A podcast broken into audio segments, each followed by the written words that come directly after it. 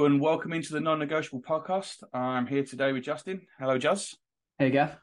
Hey, uh, Pascal can't be here tonight. He's uh, in a remote part of the Amazon rainforest with a previously uncontacted tribe, picking native flowers for use at the chief's daughter's wedding. But luckily, that's tomorrow, so he should be back in time to uh, preview the Leeds game with us. So, Juz, it's uh, the international break. So let's uh, let's go through some of our internationals. So Big Willie had to pull out last week. Um, Takahiro Tomiyasu didn't make the Japan squad either after he picked up that nasty injury. Um, so first of all, Matt Turner and Austin Trusty both went 90 for the US in a 7-1 win against Grenada. Did you see um, Matt Turner save? Uh, no, I didn't. You didn't? Oh, he made a he made a really good save down low to his left. He got down and just flicked it wide. I mean, you know, the US won seven one, so him and Trusty weren't exactly uh, stretched. But um, yeah, it was a, a, really good save. I'll I'll try and put a link to it actually in the uh, in the in the podcast if, in the review if I can, um, if I can find it because it's definitely uh, definitely worth a look. But Trusty going ninety was was interesting. Uh, yeah, yeah, for sure. I'm uh, I'm hoping he's going to be uh, you know an increasingly present figure in the U.S. I think um, I've not really been fortunate enough to see many of his games for Birmingham, but uh, it sounds like he's doing really good. Uh, fan opinion of him is pretty high, and uh, yeah, I definitely think there's some center back spots up for the taking with the U.S. team. So hopefully we we see a lot more of him for the U.S he's also a left-footed centre back, and they're kind of like gold dust in in these days with everybody trying to play out from the back. I know a lot of people don't understand why do you have to have a right foot and a left footer. Well, the reason's quite simple. As a left footer, you open your body to play passes a completely different way to a right footer.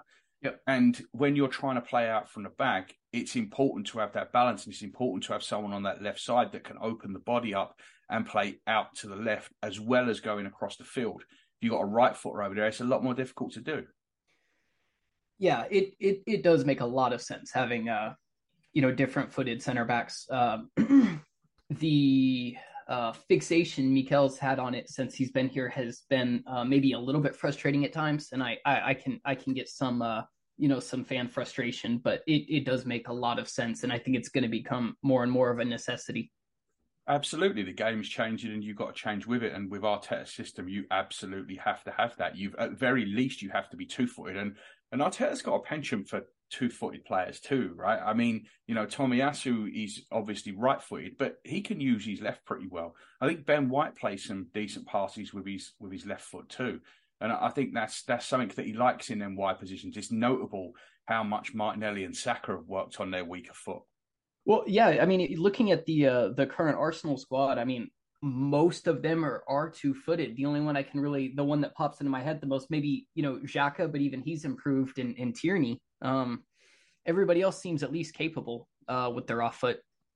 And they seem more willing to do it, I think, as well, especially the, the shorter passes. It, it, it looks like a simple thing, but when it's on the weaker foot, and these guys have spent 20 years kicking the ball in a certain way, and all of a sudden you're being asked to zip passes with the the other foot.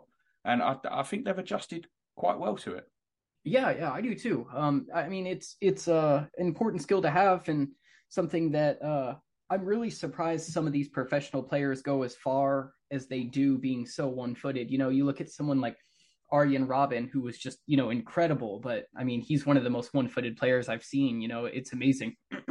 Yeah, it, it is. It is. It is a strange thing, but you, I think with the defenders, you see it a lot more too because the game tends to be a little bit refined. But that is, like we said, that is changing. Um, and them left-footed centre backs are, they are like gold dust. So I think you know, I, I don't think anyone's really expecting Austin Trusty to have uh, a, an incredible 300 appearance Arsenal career.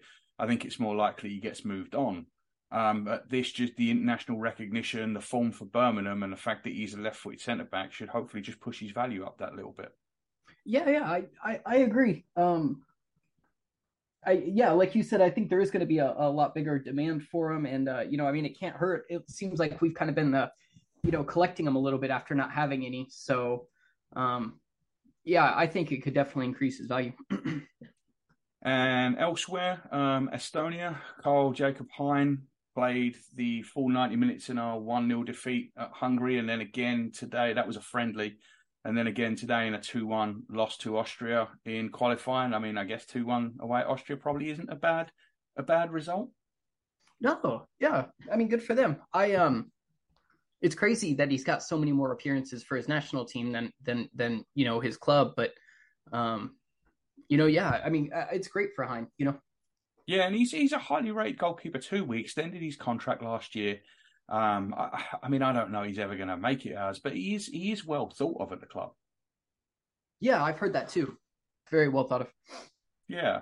Um, Italy, Jorginho played against England. I think he did he, he did did he come off or did he play the full ninety?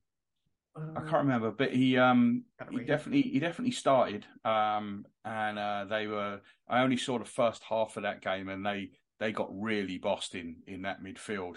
Um, but then they played again against Malta yesterday, and he was uh, he was an unused sub in in you know Italy Malta. It's it's only ever going one way. They they won three 0 and they guess they didn't feel the need to play Jorginho. Yeah, he went off against England too, so um, he should be pretty well rested to come back. I don't. Uh, let's see. I don't have exactly when he got subbed off, but yeah, he was subbed off. So I, I imagine he'll be pretty uh, pretty fit. Yeah, I think that wasn't the uh, like I said they they did get a bit of a run around against England, but Jorginho doesn't really run anywhere anyway. So I'm not sure that that's going to make much of a difference. And he he did get get today off. So um, Ukraine, Zinchenko played all 90 in their only game of this break, the 2 0 defeat to England. Uh, I, I, mean, he didn't really overexert himself too much. That game was over pretty early and was played at played at walking pace for most of it. Oh, sorry, sorry about that. Uh, I have somebody at the door. Um, yeah, I you know he's a little bit of a different one because he's such a different uh, the the requirements of him for national team is so different from um, from what he does at Arsenal. Well, you know, position wise at least. Um, but I think it's uh, I think it's good that he gets to like you know dabble more in like a, a more offensive position uh, for the international team, and I think it's part of the reason why he's got you know, such high technical skills, you know, such good eyes for forward passing. So we're fortunate he's only got one game this break. Yeah, that was great news because he's one of the players that you you always worry about when he when he goes away because he does have that injury history. You know he's going to play every minute. He's the Ukraine captain. He's he's by far their best player. So you know he's going to play all the time. But as I said, that game against England was was over pretty quick. It was two goals in the first 20, 25, 26 minutes. And the rest of that game was kind of played at walking pace. There were no tasty tackles going in. It, it really didn't. It really didn't mean too much. So I'm I'm hoping that uh, he'll come back com- completely fresh. I mean, he hasn't even had to travel. Yep. Yeah, that's true. Pretty much uh, London the whole time, right? As I understood it. Yeah, training camp in Brentford. He probably, he, I mean, he only probably only had to drive 15 minutes from his house. yeah, that's convenient. And uh, I mean, England are looking in pretty good shape. Uh, two wins, and I mean Italy was probably the other tough game in their group. Yeah, yeah. Well, we'll come on to we'll come on to England in a in a little bit when we okay. when we run through. I think I'm probably going to do them last because I think that's the uh, the standout performer of this international break. Obviously, was uh, a certain star boy. So we'll we'll come on to that one. We'll come on to that one last. Hmm. Um, okay. Switzerland, Granit Xhaka played 66 minutes of a 5 0 win in Belarus. He scored one, set up another one. Uh, and then they play Israel at home tomorrow. I'm guessing that will probably be a more stringent test. He'll probably end up going 90. Uh, it was good that they that they were able to bring him off though, wasn't it? Because he's he's usually one of them players that just plays and plays and plays. Yeah, Xhaka is kind of funny. I mean, I honestly, he's one I don't even worry about for international break. You know, he's he's a machine. Um, I never even considered that he could potentially get injured just because he's, you know, he's so reliable. So, uh, you know, any any minutes that he does have to play, I think is a good thing. He's not one I ever worry about either. You know. Yeah, that's that's fair. That's just you know he's he's always available, um, and that you know that that availability as well. We we always say every manager always picks him, and obviously he's a great player. But part of the reason is that he's always there. You you're yeah. never going to have to you know whatever happens next week, you already know Granit Xhaka is going to be there and he's going to be able to play. And that is such a massive thing. We've had so many players over the years that have been great players, and you're just if only he could play more. And Xhaka is just there giving you 90 minutes week in, week out.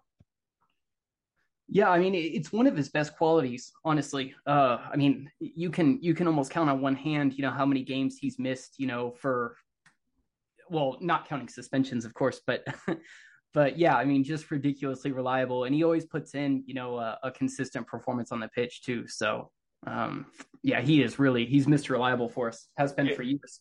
Yeah, it's the old NFL adage that the uh, the best ability is availability, and uh, yeah, yeah, sometimes exactly. that you know sometimes that rings true. You can you can have the uh, you can be one of the best players in the world, but if you're never there, and I mean just yep. to switch it to something else real quickly, I don't know if you saw this, but Reece James had to pull out of the England squad with with yet another injury, and this is what I'm saying. Reece James is an incredibly talented footballer, and everyone at Chelsea loves him. He can't play games, and we saw this years ago with Kieran Gibbs Kieran Gibbs yeah. was a cracking little player. When he came through, he was a fantastic player. I mean, my, one of my buddies, um, Bernie the Whammer, said to me at one point, "I don't get how you're how you're getting away with just cloning left backs because we went from Cole to Clichy to to Gibbs, and mm-hmm. Gibbs." Gibbs to me was a much better player than Clichy. I, I, I don't know he would ever have got to Ashley Cole levels, but but his development was just stalled because he just couldn't put a run of games together. He'd just be in for a few games, out for a few games. And you can't progress as a footballer doing that. You know, he got capped for England and it just wasn't sustainable. And that's that availability we're talking about. Yeah, and it's a I mean it's a sad story uh Arsenal fans are all too familiar with over the years. Um I feel like you can you can list a number of players like that, but I really liked Gibbs when he was when he was breaking through. I thought he was going to be um, something pretty special. And yeah, just unfortunately he he never got a run together. No, and it just it, it really hampered his development, and it, it got to the point where when he did get on the pitch and play, he was always he was always rusty because he was forever coming back from something. And I feel like Chelsea have got this issue with with Reece James now, where they've they've even tried playing him at right centre back a few times just to take the toll off his body of bombing up and down the right wing and that's that's just not sustainable. And, and right now, it just doesn't look like he's ever going to be able to put it together. And unfortunately for him, and unfortunately for England, um, I think he's going to end up being another one of those cases of players that that their body just basically let them down. Yeah, and it is really sad too because I think Reece James has just, I mean, bags of talent. Um, you know, good on both sides of the ball. It, it's it is a, a you know a shame, and I I feel for the player, you know, but Chelsea can get fucked, of course. Exactly. Yeah, exactly. so on to a, another player for uh, whom availability has, has been something of an issue. Um, Thomas Partey. We were talking last week that we sent our physio with him to Ghana. And uh, turns out that he's doing God's work out there because Partey was an unused sub today, which uh, which is fantastic news. He... Well, there. Go on oh, there's there's rumors he might be carrying a knock. Um, oh, there we go. There's he, no surprise there because he went 90 on uh, was it Friday they played? I believe so. Yeah, he, he, went 90 against Angola, um, and then today he was an unused sub. So here was me thinking that we'd uh, thinking that we'd uh, we'd got lucky and they were uh, giving him a break for us, and it turns out no, he's injured again. Yeah, there's nothing concrete yet, but there's uh, some photos floating around of him getting his uh, his thigh, his hamstring wrapped. Um, so it would just kind of be, you know, one we'll have to wait on. But I'm a little concerned about that. I mean, I think you said in the the group today, uh, you know, he probably is their their. I, I'm not. I don't know the Ghana squad well enough, but I'm sure he's got to be one of their top players. There's no way they don't play him unless, uh, you know, something was wrong. So I'm a little concerned. Yeah, well, especially I, I've got to say that did cross my mind, and I was trying to stay positive. So thank you for that. Um, but it was uh, it did cross my mind that maybe he was because I did think it was a bit weird. He's an African Cup of Nations qualifier. I don't know with them qualifiers how important it is to win every game if you can afford to take a game or two off. I just I just don't know enough about the qualifying for that to to know what the deal is with it. Um, but I, uh, it was my fear when I saw that he was on the bench today that maybe he was carrying something. But then I thought, well, we sent our physio over, so maybe he'd been having a word in the coach's ear, you know. So I guess yeah. you know, and maybe it was our physio that was wrapping his thigh and saying to him, Thomas, just put that limp on a bit for us. Let's, let's look on the bright side and hope that that's that's what was going on. Yeah, I mean, all we can really do is uh is hope right now. I I hope it's nothing serious. It was just precautionary. Um, I'm sure with our physio there, uh, Ghana was going to be more careful with him, anyways. Um, yeah, and by agreeing to let him go out there, you've got to think that was Ghana's plan because you you know they're not going to let him go on international duty with the player and then just say to him, "Fuck you," he's playing no matter what. Right. Yeah. Yeah. I'm sure there was some consultation, at least. You know. Yeah, and hopefully, hopefully he's nothing and he's he's ready to play against against Leeds. Um, Leandro Trossard went uh, an hour for for Belgium last week, and they play Germany tomorrow. Uh, Kieran Tierney, uh, I believe he went all 90 as they beat Cyprus 3 0, and they play Spain tomorrow, um, which will bring us on to Norway, who played Spain, uh, lost 3 0, and while it was still 0 0, Rodri tried to kill Martin Odegaard in the penalty area. I assume you've seen that one. I did. Yeah, I saw that one. Absolutely ridiculous, honestly. Um, how is it not a pen? I mean, I, I didn't watch the whole game. I just saw the that that tackle, but it looked. I mean, he was two three seconds late. Yeah, how it's not a pen and how it's not a red card is insane. Anywhere else on the pitch, that is yep. that is a free kick and it is probably a red card. It just seems like in the area because you get your shot away, anything goes afterwards. And you know, this is this takes us back to the penalty that we got against Man City, right? That that mm-hmm. Eddie got when Ederson came out. And funny enough, Ederson did this exact same thing again in the Champions League, but he did it outside his area. Uh-huh. But Eddie got the shot away, and Ederson takes it out. And at first, you're kind of like, well, no, that's not a penalty. And then you start to think, but why isn't it a penalty? Because it doesn't matter that he's got the shot away. First off, he's had to adjust yeah. his body because Ederson's jumping out at him, but he still fouled him afterwards, right? And this is mm-hmm. exactly the same thing. Rodri's gone in for a, a you know, it, it's a last ditch block attempt, but he went in with some force. That wasn't just putting your body in front of the ball. And I'm not saying that he saw it was Martin Odegaard and, and decided to go charging in and leave something on him, but he did go in stronger than he needed to. Yeah, absolutely. Um, I I was I was really surprised by the the the kind of you know ferocity of the tackle. To be honest, um, uh, I I don't think he saw it was Martin and and you know went harder or something like that. I, I don't I don't think um, you know it was intentional, but I I don't understand uh, how it wasn't called. It's just crazy to me. You know, it really is, and I. Well, hate, it's that, kind of a worry that the view on Arsenal players in England with the refs and VAR is being carried over to international football. That's yeah. that's a concern because Saka gets refed a similar way too. Yeah, things get let go. I mean, look at England going out of the World Cup with the blatant foul on Saka, and France got the other end and score. It, mm-hmm. That's the sort of thing that that happens to happens to us all the time, where he's not getting free kicks.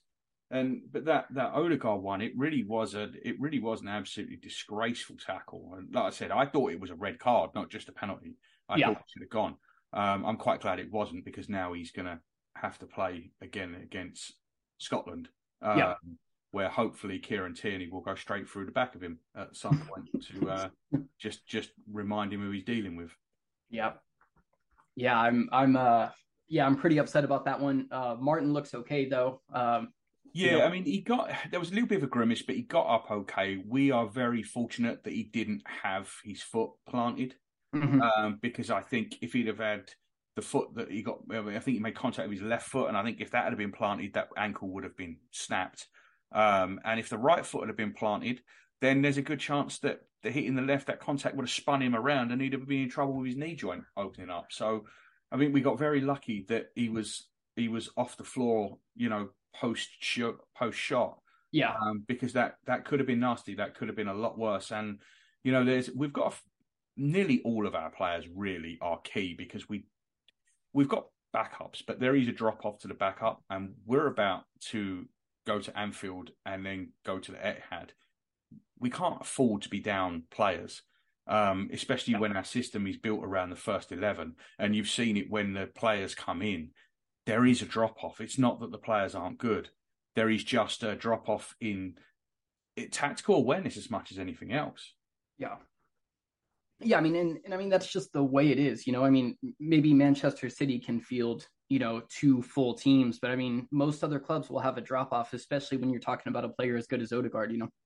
Well, and when you've got a team that play in in, in a, the way that we do, that relies so much on everybody knowing what everyone else is doing at all times. When you take someone out and put them in, even if you're putting in another world class player, which in some positions we are putting in, we are taking out a great player and putting in another great player. But if yeah. they're not involved in the game all the time, how often do we see this in the Europa League where you make four changes and all of a sudden it, it looks like a completely disjointed outfit because you've taken out players that have formed partnerships?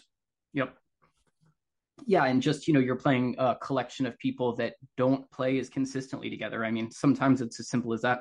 Yeah it is. And and you know and even besides that obviously martin odegaard is, is one of the best players in the world. He's the orchestrator of everything that we do. He's the tactical leader on the pitch. So that would be a that would be a devastating blow to us. I mean they they play again tomorrow night in georgia. And uh, i'll be sitting there with everything crossed hoping he comes through that one unscathed yeah, same. And you know, it's it's it's Odegaard for Norway, so I imagine he'll do ninety. Uh, I think. Yeah. He, oh, absolutely. Yeah, yeah, absolutely. He's going to do ninety. It's uh, it's not a friendly. It's a it's a qualifying game, so he, yep. he's he's absolutely going to do ninety, no question. Uh, England under twenty ones. Emil yep. Smith Rowe gets sixty five minutes, gets the opening goal. Uh, good header into the bottom corner, arriving perfectly timed into the box. Uh, great for ESR, right? I, I, think this this could be just what he needed at this point. Yeah, you know, um, I said something to you like, you know, it's ridiculous they're calling him up uh, with how little he's played, but you kind of uh, reframed it in a way that um, I have to agree with now, and I think that uh, this this run out is is uh, it's only good for us. You know, him getting. Uh, I think he got 66 minutes, which is which is perfect because we're not really in the situation where we can um, uh, you know, like let him get up to speed. You know, every game is so important. We're we're out of Europa League, so you know we have ten league games left. So for him to get you know some some match fitness, a goal, some confidence, hopefully is is massive. Um, and they play tomorrow as well, Croatia under 21s. So wouldn't be yeah. surprised to see him get another 70 minutes or so. Yeah, and we're in a situation with ESR where we haven't had him all season. So you don't miss what you haven't had. Right. So if something did happen, as it would be terrible for for ESR, but uh, looking at it from a team's point of view, it really wouldn't be any different. And I'm I'm really struggling to see where the minutes are going to come from for for ESR at the minute. I, I, I really am. I think it it and and I don't mean to go into the future with this because next year is going to be a completely different year. He's going to have a, a preseason under his belt and it's going to be completely different. But for the rest of this year, for 10 games, you've got Trossard and Martinelli are the top two options on the left. You've got Jesus and I think it's probably Trossard. He's the alternate up front now. Yeah. Um, but, you know, Eddie's going to be coming back. I don't know when, but he'll be back at some point. And then in that left eight, Vieira's being played there more and more.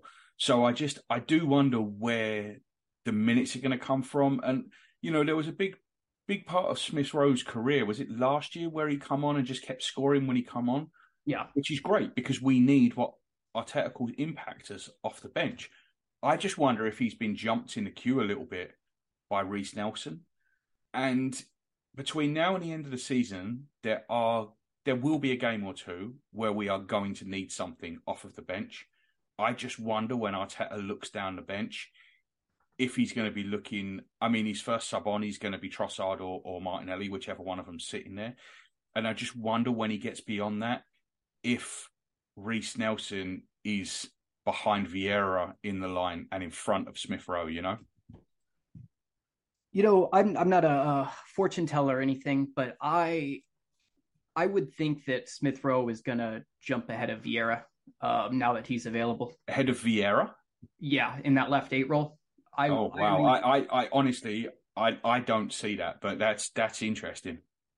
So um, there were reports. I, I think James might have said this, James McNicholas, but uh, it could have been someone else. Now I heard it last week, but uh, I think been, it was James Benge that he was training in midfield. Yeah, exclusively in midfield is basically. Yeah, I think it was James Benge that said that.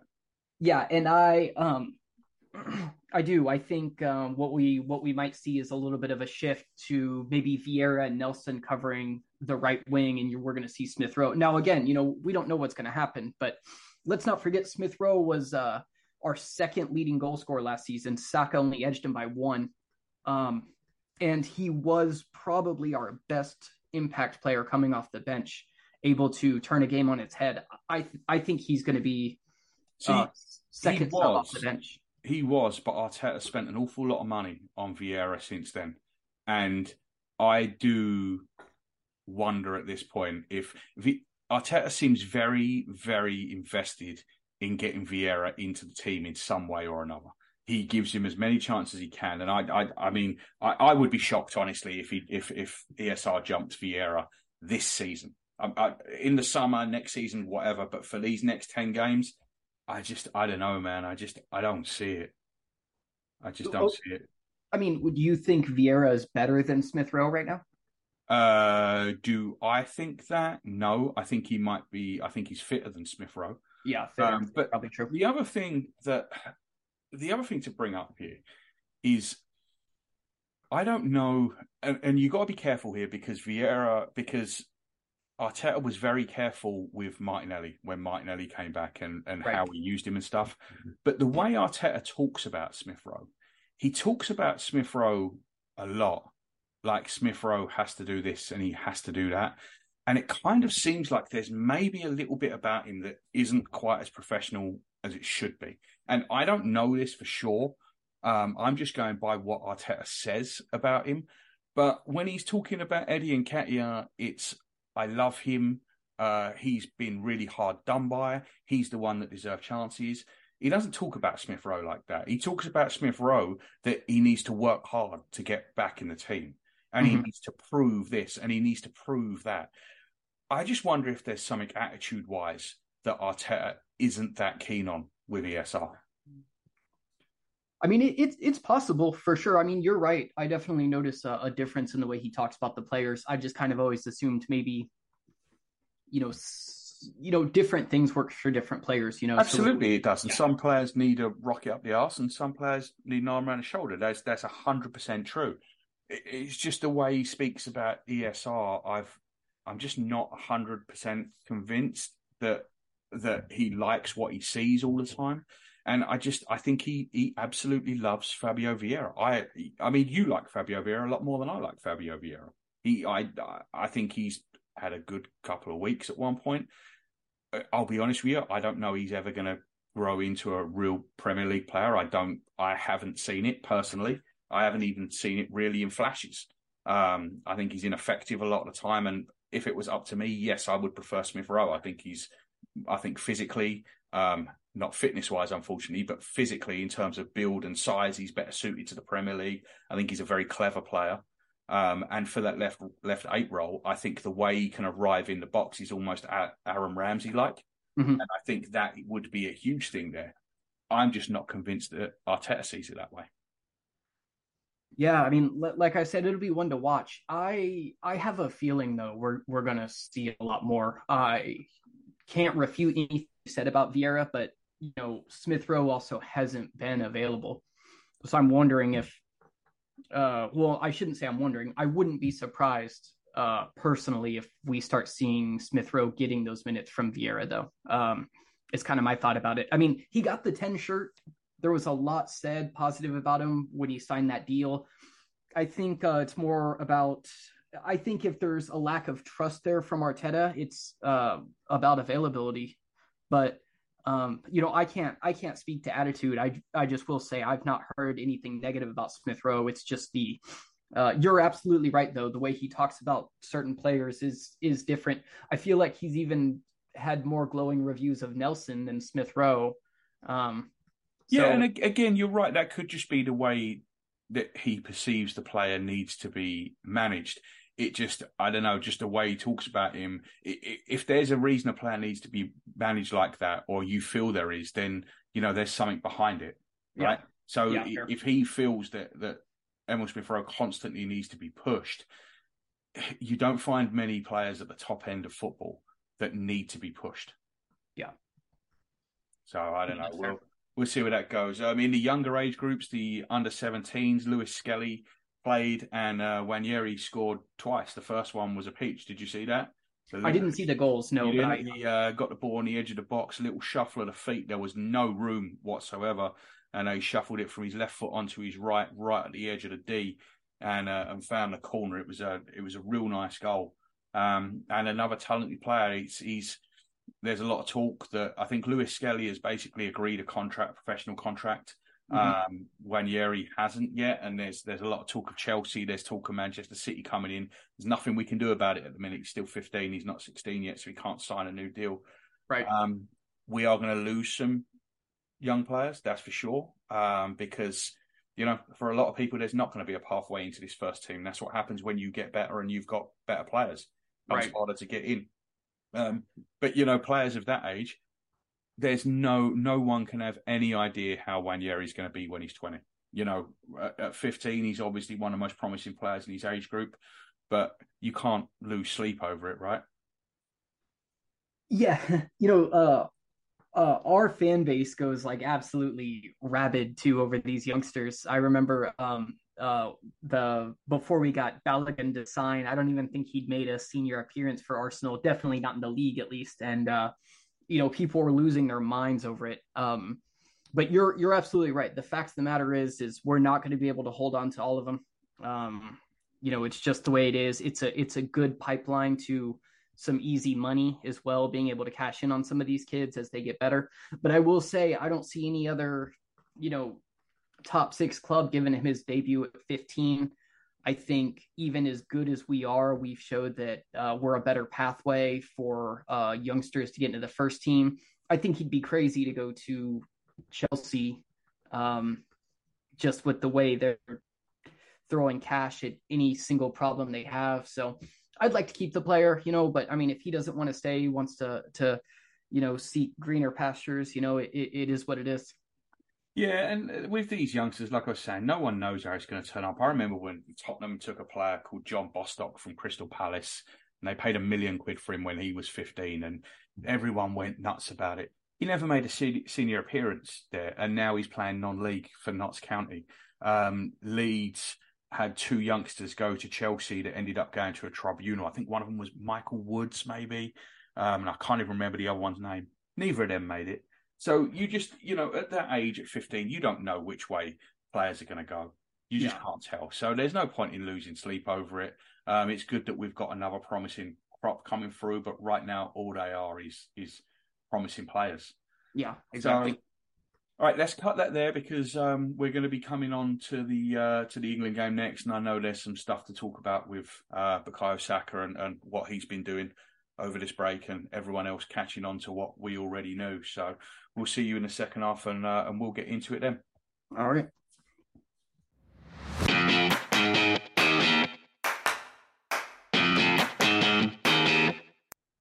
Welcome back to the Non Negotiables podcast. This is part two. So let's start part two with uh, a little bit of chat about England and more succinctly about Bukayo Saka because everyone else is now noticing what we already knew two years ago.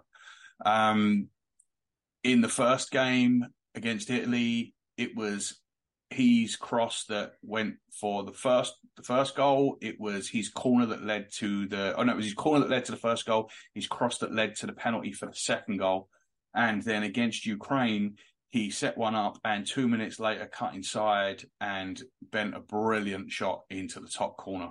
Um, the whole of England is now going mad for him. Uh, there are some good stats for you here. So he's played 26 times for England. That's how many caps he's got. He's been man of the match nine times in 26. So more than a third of the time. And they haven't even all been starts, those 26.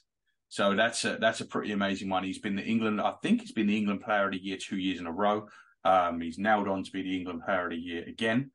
Um, so it really is quite amazing what he's achieving. And I know everybody's looking at this goal scoring record that Harry Kane's putting out there and thinking it will never be beaten. There's a chance that that the person who's going to break it's already in the team because Saka's probably got another 100, 120 caps to go. Yeah, his his rise has been, you know, nothing short of of meteoric and I um uh, you know, it's crazy. People are, are, are a little late to the game here, but I mean, the the kid's just been phenomenal and been, you know, probably England's best player since, well, I mean, almost going back to the Euros now, right? Um, yeah, he's been England's best player for a couple of years at least, and you know, and a lot of this you've got because we weren't doing particularly well. I think part of the part of the discussion was clouded by that. He's the best player in a struggling team. Right. Now you can't really deny that. I, I got a friend who's a, who's a Spurs fan who who someone tweeted out something like, "Oh, England have only got two world class players, Saka and Harry Kane," and he responded, "There's no way Saka's world class." And I, I said to him, "Well, your opinion to me is now absolutely invalid on anything that involves an Arsenal player because he's not like that normally. But anything about Arsenal, he wants to deny immediately. Right. I think a lot of people are are like that but you can't. I, I, bet you today he would say, and that was only two weeks ago. And I bet you today he'd go, "Yeah, I was wrong."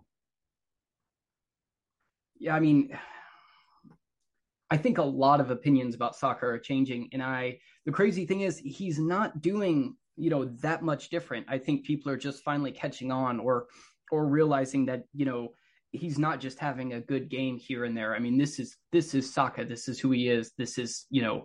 Um, he's consistently this good, you know. Um, yeah, I um, think the only difference is is that he's getting older, and naturally, with that, the end product is is coming right. Mm-hmm. Like that's the difference between. And I've I've told you I've told you this for years, the last two or three years. Saka is going to be a 25, 30 goal a season player.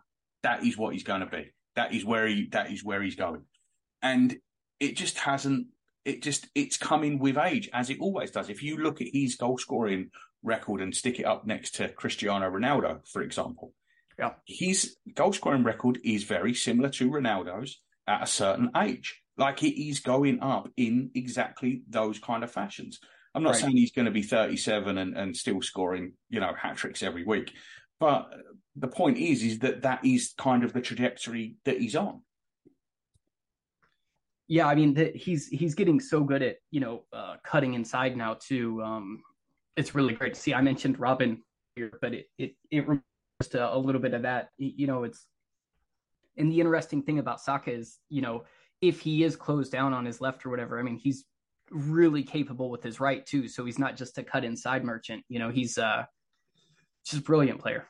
Yeah, I mean the crossing he's getting better off of the off of the right foot and the finishing. I mean, we've seen a couple of, of right foot finishes, one against Leeds, and you know where he just lashes the ball into the into the roof of the net, mm-hmm. and it, it's it, that's the wrong foot, and it, it's he's clearly worked on that, and it makes you almost unstoppable. Ronaldo did something very similar.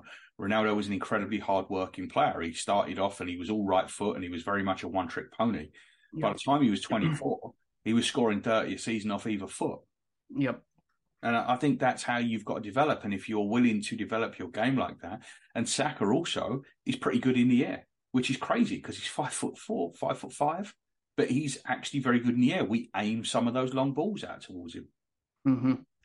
Yeah, he's really stout too. You know, for his size. I mean, I've seen you know several defenders just kind of bounce right off him, and uh, yeah, he really is just kind of the the the the perfect little player. Really, I mean, even if you tried to poke holes in the game, there's there's not many. No, there's not. And the way the way he receives the ball, he's you know he's changed the way he receives the ball because he's learned how to get the ball on the move, so that he's not got his back to his defender all the time, so he's not getting kicked as much. He's very robust, touch wood, you know, because he, he needs to be playing 60, 70 games a season for for the next ten years. And if you're going to do that, you've got to be you've got to be robust. And I think yeah. that's that's something that's a part of his game that's that's kind of been a little bit underappreciated until now. When you look and you see, I think he's played what 140 career games already.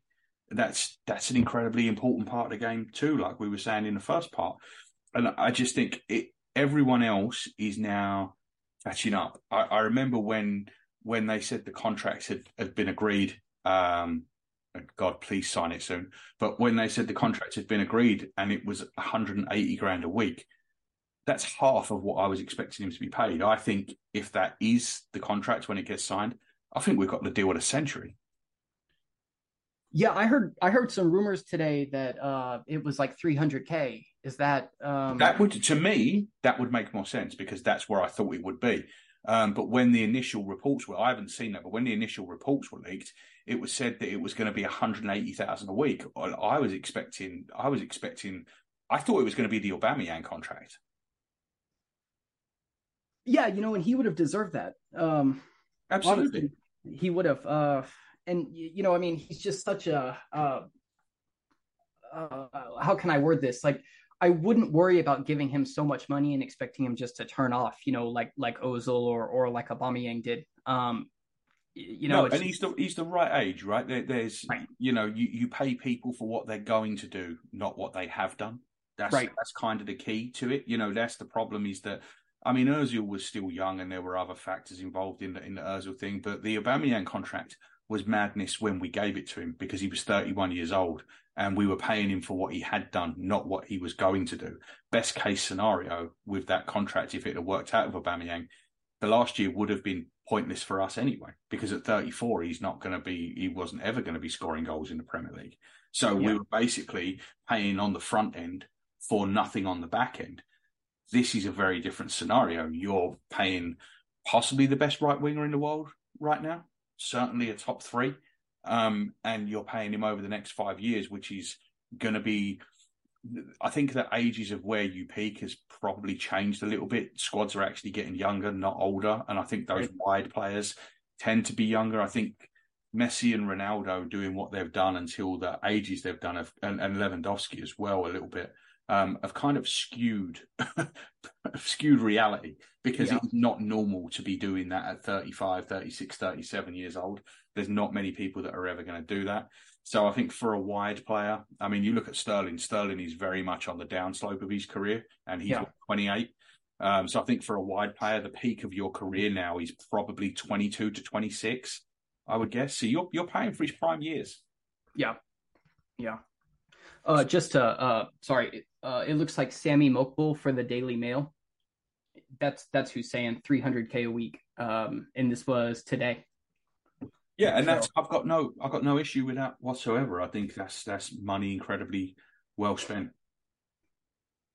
Yeah, and I mean it it's it's uh it's an investment, you know, for for now and the future. Um, you know, I I don't know what I would do if if if Saka ever left. You know, and it, but you know we don't really feel under threat for that either, or at least I don't. You know, I I feel like he's um, you know, he's exactly where he wants to be. He's pretty much the face of the team.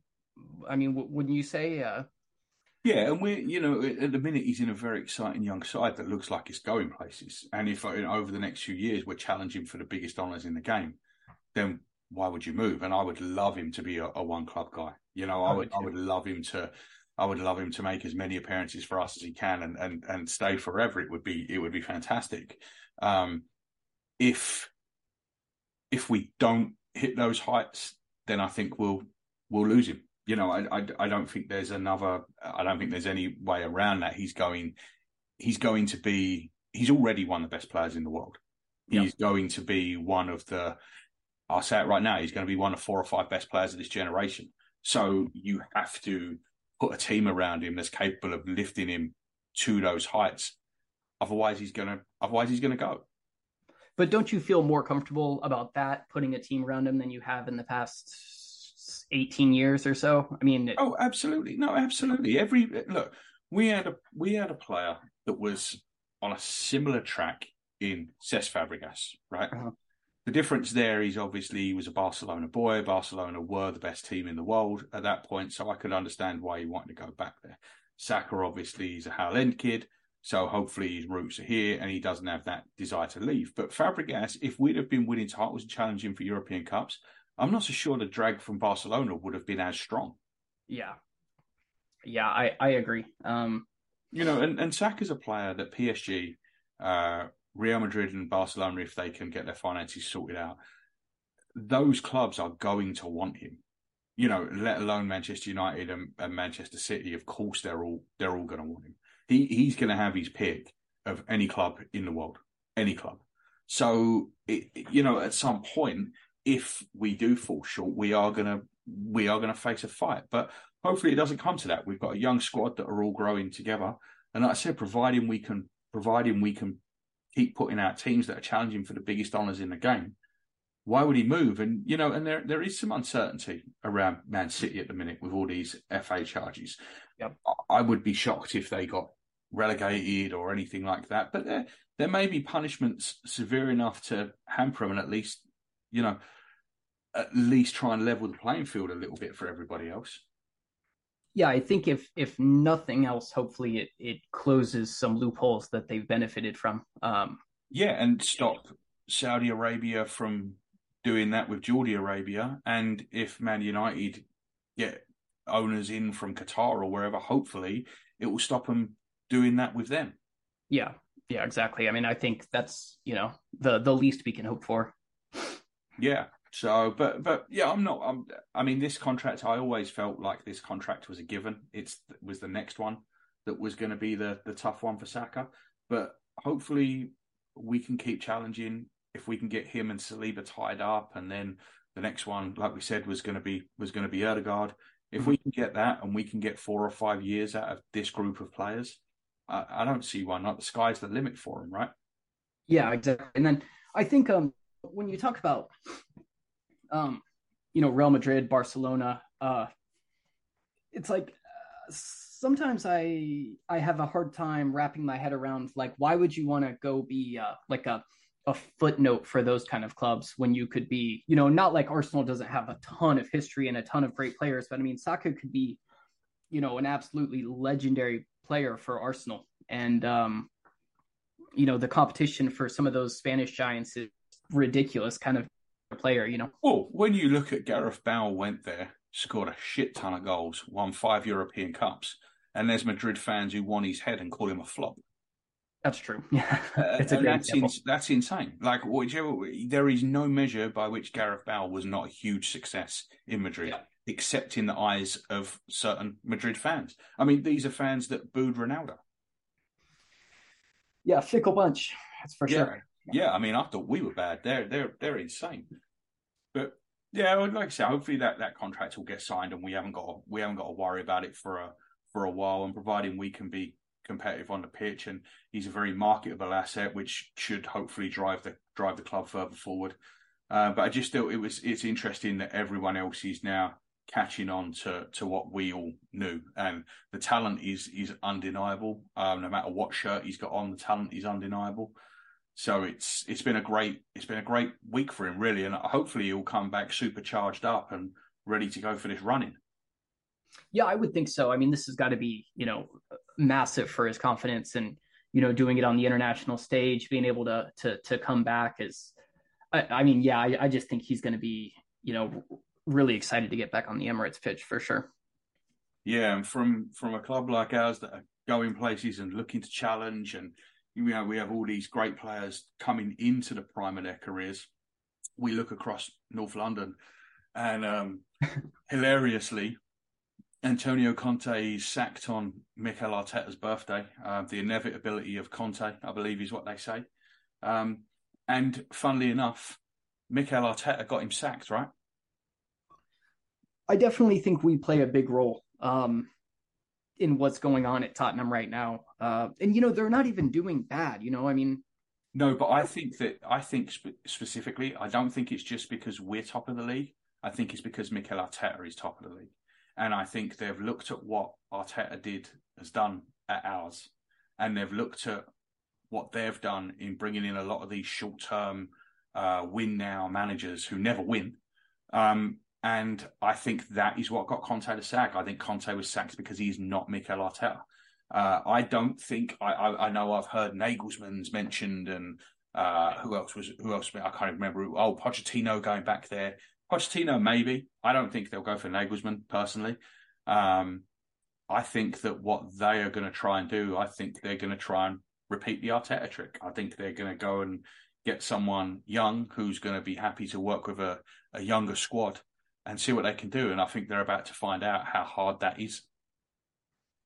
Yeah, you know, I think uh, I think Nagelsmann would actually be a pretty good shout for them. Um, the only thing I would be concerned about if I was a Tottenham supporter is, are you bringing in another manager that is just viewing you as a stepping stone? Um, I think, I think you would be 100%. I think you yeah. would be. I don't think there's any doubt about it. It wouldn't surprise me if they went for, and I'm just plucking names out of the air, but someone like a Tom Huddlestone, who's been coaching at Man United for the last year and a half. And I mean, they might not go that low. They might find someone, someone you know, similar, maybe an ex player who's who's been an assistant or or a, a, coach high up somewhere, and and do that. I just I I think, like I said, I just think Arteta's Arteta got Conte, as much as Conte contributed to it. The fact is that Spurs have been punching above their weight for a while with the top four finishes. They're exactly the same place now as they were last year. There ain't no difference. Um, you know, the last few years they've been around the same place. I mean, Pochettino didn't really do anything more, right? I mean, at least they played pretty attractive football. You know, their football in the past, you know, 18 months has been dire. Um, well, this is what I always said about Mourinho, though, is that you can play that kind of football and win. You can play good, entertaining football and lose for a while you can't play that brand of football and lose. Yeah, exactly. Yeah. So I think I think that as a that is a big part of it. Um, yeah, it'd be it's interesting to see where they go. Like they've put in that Stellini to the end of the year with with Ryan Mason as his his assistant, and I guess at the end of the year Stellini will go and they'll they'll replace with whoever. But I just I'm at the point with them, and I I, I don't see anywhere they're going other than backwards you know they've they've got what they have over the last few years off the back of two world class players who are both now past their prime. Even Kane, I know he's still scoring goals, but he can barely move anymore. He, he's past his prime. Son, he's definitely on the downswing.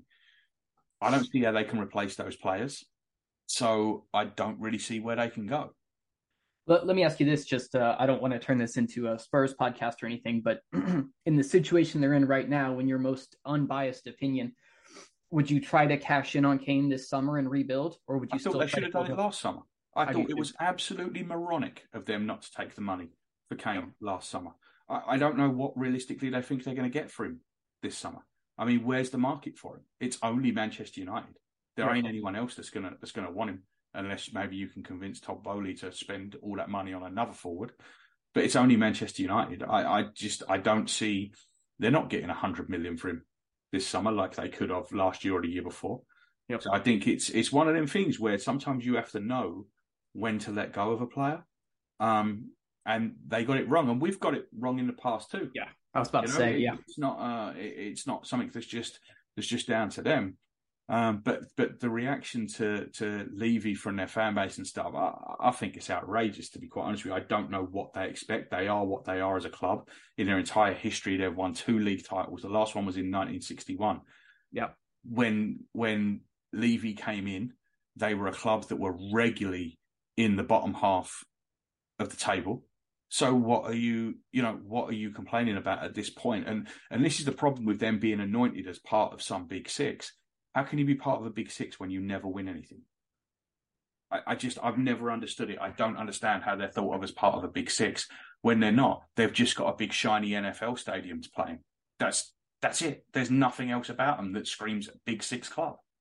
Yeah, I think the line really was pretty much drawn over the financials, wasn't it? Uh, if I remember correctly. Um, it, it, I just I don't get it. I, honestly, I don't. I, there is nothing that anyone's going to say that will convince me that a club that haven't won a title in 60 years.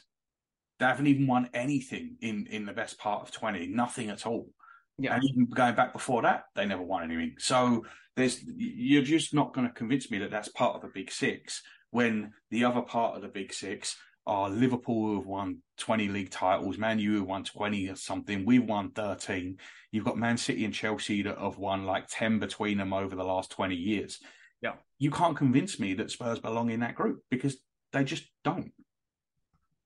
So, well, we'll move on from that because that's uh, that's that's their problem. But yeah, I'm not. I, I really don't care who they bring in next. I just thought it was the inevitability of Conte was was funny because I never liked the guy. Um, and uh, yeah, I was. Uh, I, I wish they'd have kept him. I would like to yeah. see him renew his contract, but I mean, it, it was it was entertaining. Uh, I mean, not even just as Arsenal fan. I think you know the the league. Uh, you know, some of his press conferences have been uh, uh, pretty shocking. And um, yeah, I mean, he'll be missed for sure. He's a character.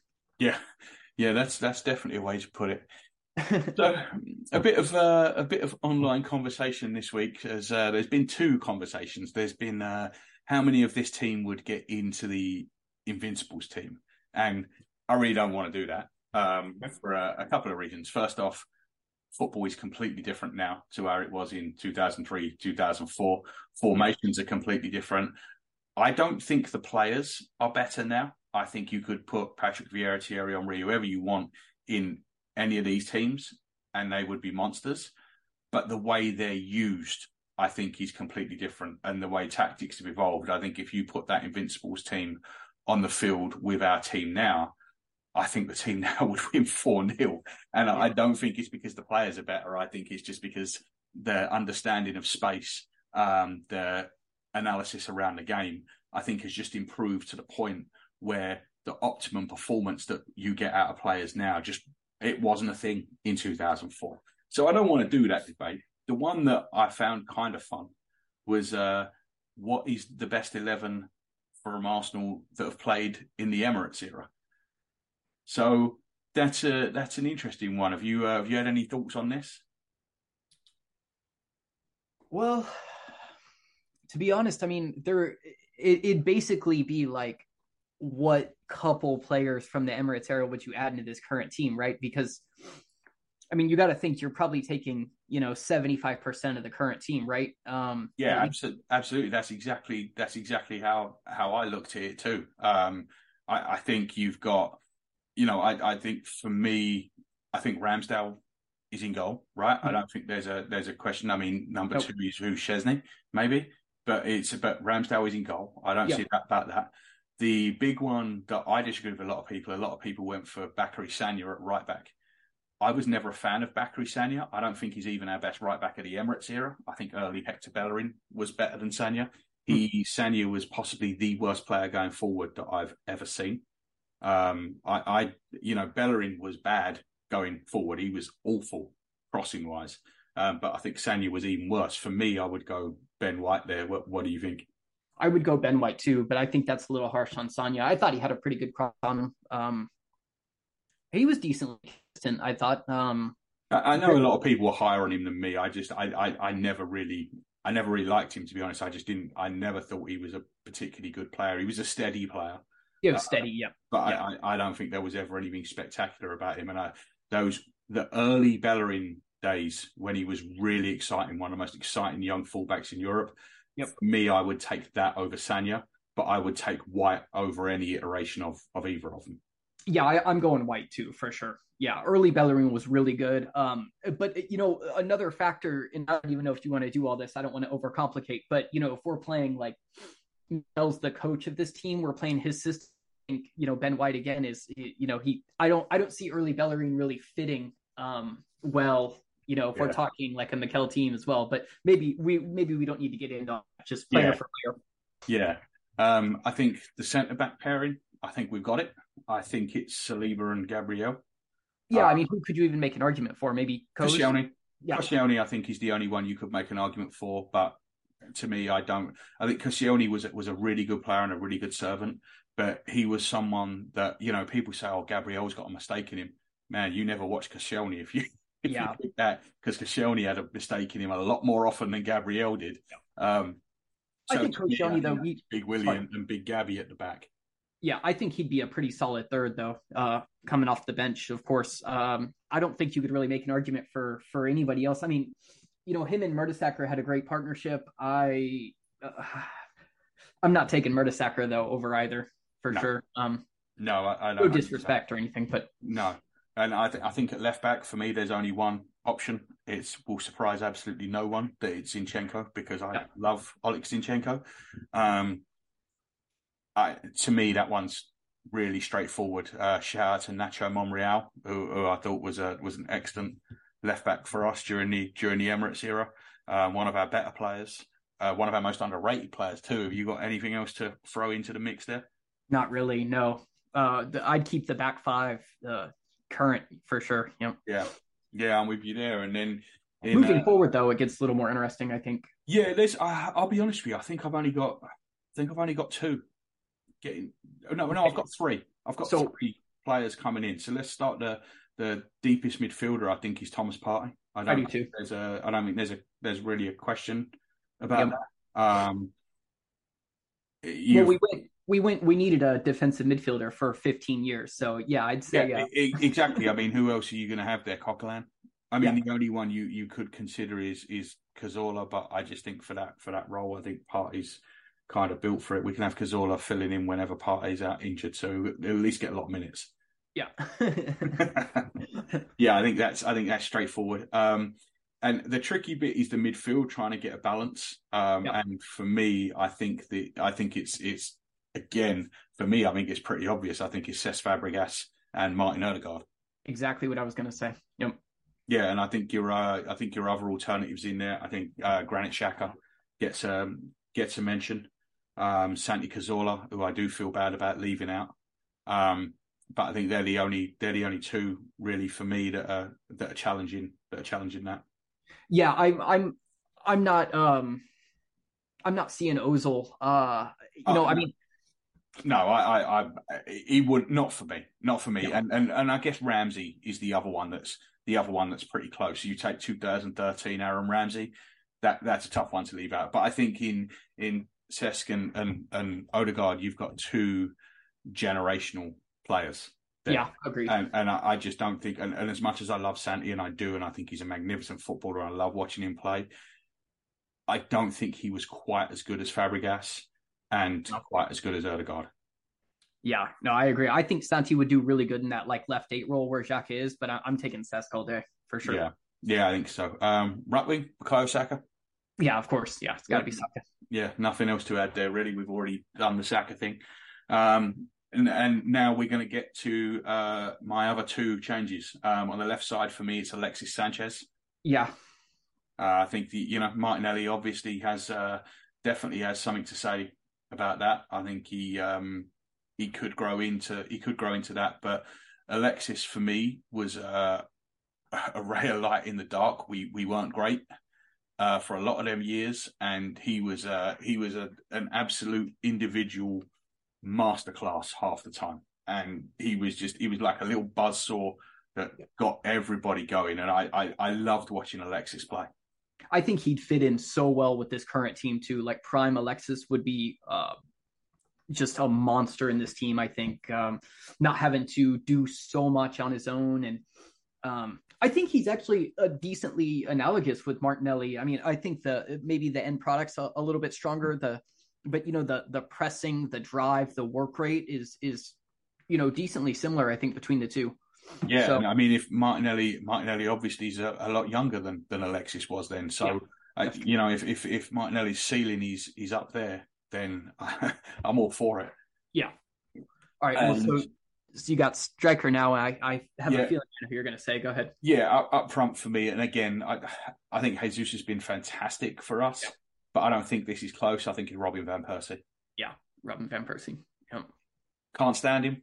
Uh, I really can't stand him actually, but he uh, to me that that you know that season that 2012 season that he had, uh, he was unplayable, absolutely unplayable. And as good as Jesus is, I, I don't. I think Robin van Persie is the the best forward we've seen at the at the Emirates, and I think another player who left in not the best circumstances, uh, who could have been in this list, was uh, Emmanuel Adebayor. My my thoughts on Adebayor, I, I, I think Adebayor had a ceiling that was pretty much unmatched. I thought he was basically a better version of Drogba, with without the mentality. Basically, I, I just don't think he, I don't think he had it upstairs. I think physically he had absolutely everything. He was an absolute monster, and I think he could have been an absolute legend for us. Um, but he decided to go another way. Yeah, he did. Yeah, I didn't even consider Adebayor. Um, well, I, I, mean, I didn't consider him because I don't think he, he did anywhere near enough. You know, he's he's definitely not in the company of, of Van Persie or or even Jesus really. Um, and you can you can argue he's not in the he's not even in a conversation with with Giroud for third. Um, but it, it, with Adebayor, for me, it's always about what could have been rather yeah. than rather than what was. You know, but I just like I said, mentally, I just don't think he, I just don't think he had it. Yeah, yeah. He had a lot of off-field problems too. I know he had like family taking a lot of advantage of him and stuff like that too. So you know, rough go at it. Um, but yeah, he was he was uh, he was pretty special uh, for for at least a little while. Man, that's a that's a really strong team, though. I mean, I'd love to see the kind of numbers Van Persie would put up with uh, Odegaard and Fabregas behind. Um,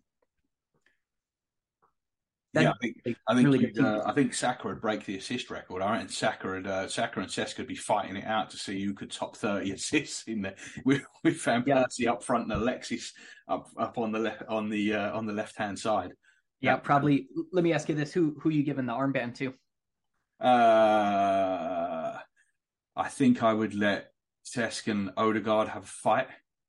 and and and see who won. The the one of the things I always said with with I was you know I was always Cesc over Özil always even when even when Özil was was absolutely phenomenal, and the reason I was is because Cesc is an alpha. Özil never was. Özil was always a secondary player. Yeah, and for me, I would always prefer someone like Cesc that will drive a team on on his own through sheer will, rather than someone who waits for other people. And as, as genius as Özil was at times, he was equally infuriating when he would disappear from games, and you can yeah. never accuse Fabregas of that. Yeah, no, I agree. I mean, Fabregas might be my fav- my all time favorite of the Emirates. I know he you know the the the way he left and stuff like that soured it, but he was just a just a ridiculously good player. Um, we've seen him win games pretty much on his own. Um, when he hit the armband at 22, uh, it, yeah, I mean, I, just, I, I, love Cesc. I do. It was it was tough on me when he left. Um, yeah, and he, he, he dragged them teams through through a lot. I was there the day against against Villa when he uh, he scored the penalty with a with a broken leg. Um, yeah and you know, and that was just, but that was just him. It was the, the sheer sense of will, and it was it was gutting when he left. And you know, we we were chatting earlier, and I, I don't want to get into this. I just wanted to bring it up real quick. But we were chatting earlier, and I I said to uh, I, I think actually I might have been talking to Pascal and not you, but it was on the chat. But I said that um, that West Ham fans have basically readied themselves. I know I was talking to you actually. Um, yeah. West Ham fans have readied themselves for years for Declan Rice to go to Chelsea. Mm-hmm. Um, he was a Chelsea fan growing up. He's he's you know his family are all Chelsea fans, and they've they're prepared for that. And we were kind of like that with Fabregas and Barcelona, and that's why if if Declan Rice does go somewhere other than Chelsea, I think it's going to drive the West Ham supporters absolutely crazy. In the way if Fabregas had left us for let's say Juventus or even worse Man United, it would drive you more crazy because you can in your head with Fabregas going to Barcelona, like him leaving us for Barcelona, I don't think was as painful for a lot of people as when he left Barcelona for Chelsea. As yeah, well, weird as that sounds, we rationalized it. You know, yeah, exactly. I mean, you can yeah. rationalize him going back to Barcelona, yeah. and even when he joined Chelsea, it was a oh, well, Wenger decided not to not to go back in for him, and that. But that to me was was worse. I remember so he they said it was good Cesc and evil Cesc when he was in a Chelsea shirt in blue because he looked so weird in the blue kit. He was evil Cesc, and um, yeah, it was it was a real shame how it ended with him. But I I would agree. He's up there for the as it stands right now as one of the best players of the Emirates era. I do think we are two months away from Saka overtaking him. Um, I do. I know. I honestly, yeah, I honestly do. I think we're. I think we're we're a couple of months away from from saying, well, that's that's Bukayo Saka. Um, and I, I think Odegaard, because he's not quite as flashy, might take another six months to a year. But I, I do think by this time next year, the argument, I don't think Van Persie, Ramsey, Fabregas, Alexis, I don't think any of them are going to be in the conversation for the best player of the Emirates era. I think the best the best three or four from the Emirates era are all going to come from this team. Um, and I think Saka and Odegaard are, are, definitely are definitely one and two. We're not there yet, but give it a couple of months, and I'm telling you, I think we will be. Well, yeah, a title would go uh, a long way towards that. You know. Absolutely, and yeah. you know, and manager, it's Mikel Arteta, right? You you wouldn't take you wouldn't take Wenger in the Emirates era. I didn't even think about manager. Um, I it's uh. Hitman's Vic Akers. Enough said. We don't have to go any further. but, but, but, but, manager for me, it's for me, it's Arteta. Hmm. I'll take you Highbury Wenger, but not Emirates Wenger. You know, I think you know if if you're, uh, man, that's that that's a tough one. I'm I, I definitely see where you're coming from. Um, I think with with Wenger, you know, the football was just so nice at times, but he also he didn't um, know how to adjust. You know, yeah, I just remember some some major drubbings, you know, that hasn't really happened, you know, under Mikel once he's got his his team. Um, that's that is a tough one though. I don't know if I'm ready to to to say Arteta. No, not really go there. And uh, best team is this one. Yeah, yeah, yeah I don't. I don't think that's even a question. For a lot of people, this is the best Arsenal team that they've ever seen. Anyone basically born after kind of 1998 who, who was six when the Invincibles were on. If you yeah. think you're you're like seven, eight at the earliest when you start really understanding what's going on, this is yeah. the best Arsenal team that a lot of these people have ever seen. And let's be fair, the Invincibles got 90 points, I believe, mm-hmm. 26 and 12. Um, if this team this team needs seven wins and a draw to top that. Yep. So pretty sensational stuff. And look how young they all are. You know. Mm-hmm. Yeah, I, I, mean, we're hoping that this is this is the incline to the apex. It's not. This isn't. You know, this is this should be this should be the bottom of this team's curve, not the top. Yeah, exactly. Yeah, I mean, it's insane to think about, really. Yeah, yeah, definitely for sure. So, okay, mate. Well, that's another quite full show considering we had no football to talk about. yeah. So, all right. Well, let's leave it there, and um, we'll be back next week. Check us out uh, on the socials. We're at TNN Pod everywhere, um, and leave us your uh, leave us your eleven of the Emirates era as well, and we'll we'll see who we get. We'll see how many votes for for uh, Sagna we get because I I think online I've been outvoted with the Sagna White thing by uh, by quite a wide margin. So I'll be interested to see uh, see how everyone feels about that. yeah. Uh, Okay, well, we'll see you later in the week. Goodbye. All right, good night.